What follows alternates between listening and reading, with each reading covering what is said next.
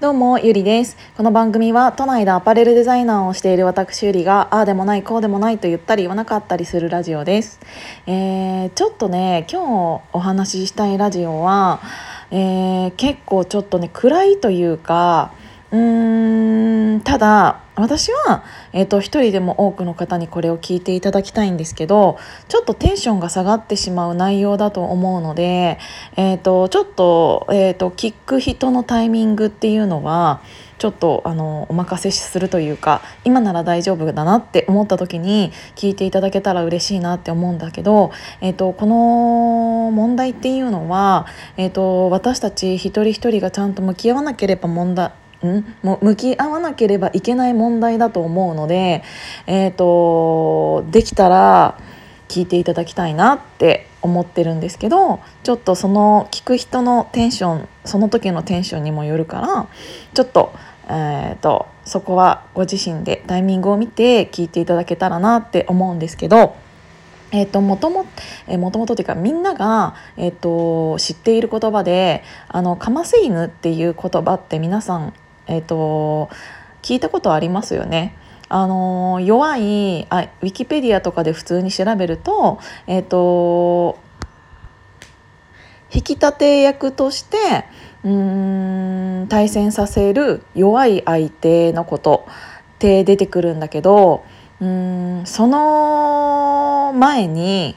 えーと使われている言葉というかっていうのがもともとうん刀剣っていうものに使われていた言葉だったのって皆さんご存知でしたか？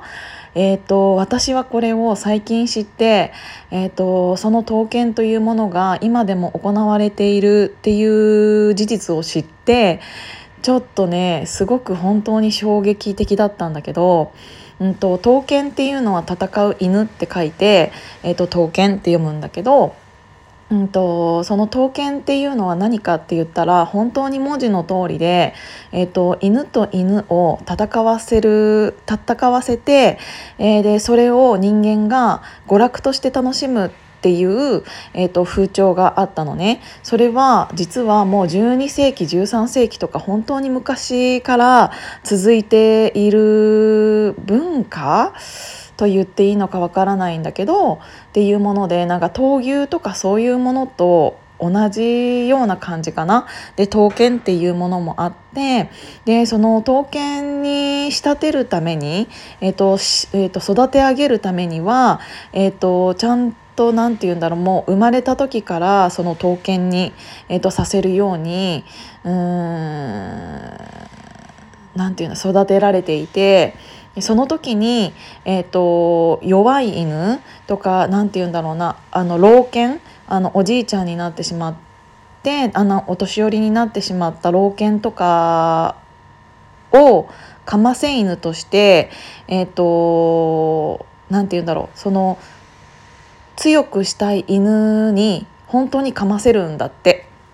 で、えーと、かませることによって、えーと自信につながるから自分は強いんだっていう、えーと、意識をうん植え付けるためにそういう犬をあてがっていたから、えーと、弱い犬とかをそういう刀剣に仕立て上げたい犬にかませ犬としてかませて、えーと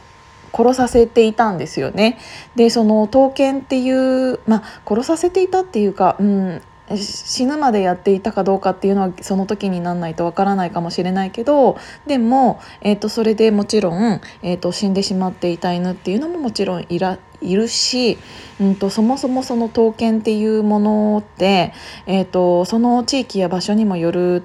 らしいんですけど、うんとどちらかの犬が死ぬまで戦わせていたらしいんです。でそういう文化があってそれを人間が、えーと、娯楽として楽しむ、えーと、どっちの犬が勝つかっていうのを競って、えーと、お金をかけてうんと本当にギャンブルみたいな感じですよね。っていうのをしていたっていう文化があったらしいんです。でそこから生まれたかませ犬っていう言葉だったっていうのを私は本当につい最近知ってでそれがえーと、日本でも正直まだ行われている県があるっていうことをまた最近知ってしまってなんか本当にこの今の2021年にもそういうことがこの日本で、えーと、行われていたんだっていうことがもう衝撃的すぎて。で今はアメリカやヨーロッパでは、えーと、禁止されている国っていうのは、えーと、法律的にね、えーと禁止されている国っていうのはもちろんあってただ日本っていうのはそれがまだ、えー、と禁止はされているされていないあの法律的に禁止はされていないんですよね。でちょっとそれもびっくりしたし、うん、でただ、えー、とやっぱり動物愛護団体っていうものが特に近年では、えーと、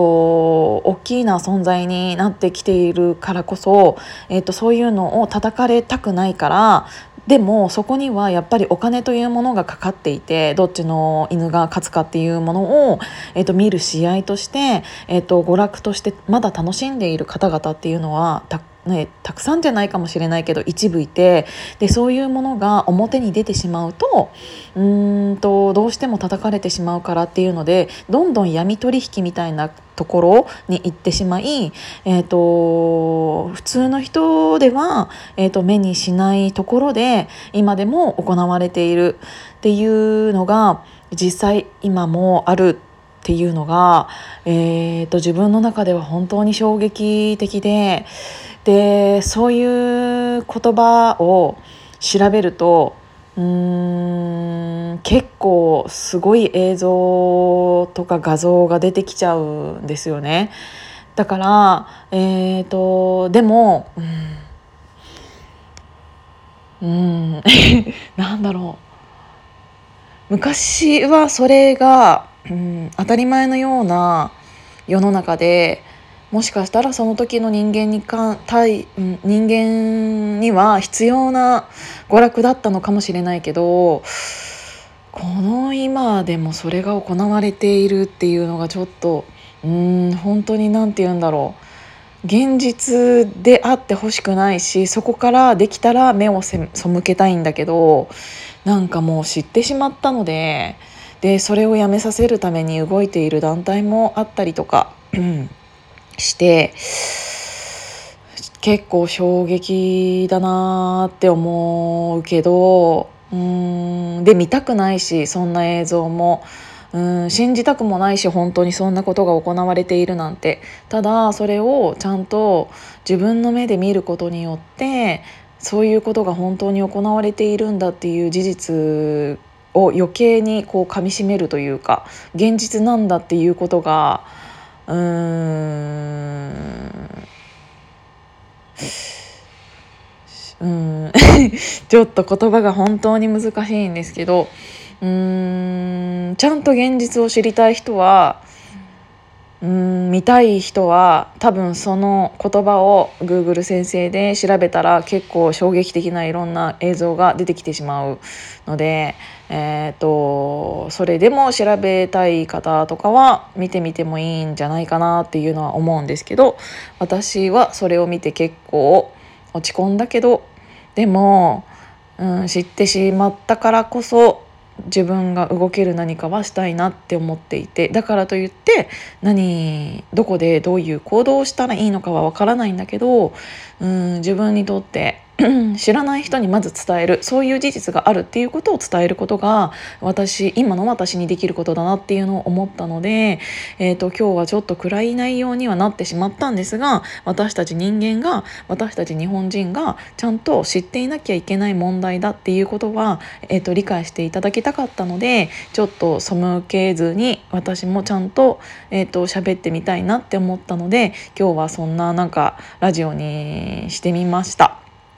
うんちょっとこれから、えーと、そういうのって私なんか保護猫活動とかも昔からやりたいやりたいって言っていてそれとは違うことをしているようには見えるかもしれないけどやっぱり根本として自分が知っているそういうもの事に対しては逃げたくないなって思う気持ちがあるのでたまにこういうラジオもあもう挟まるかもしれないんですけど聞いていただけると嬉しいです。今日も聞いていただいてありがとうございました。じゃあまたね。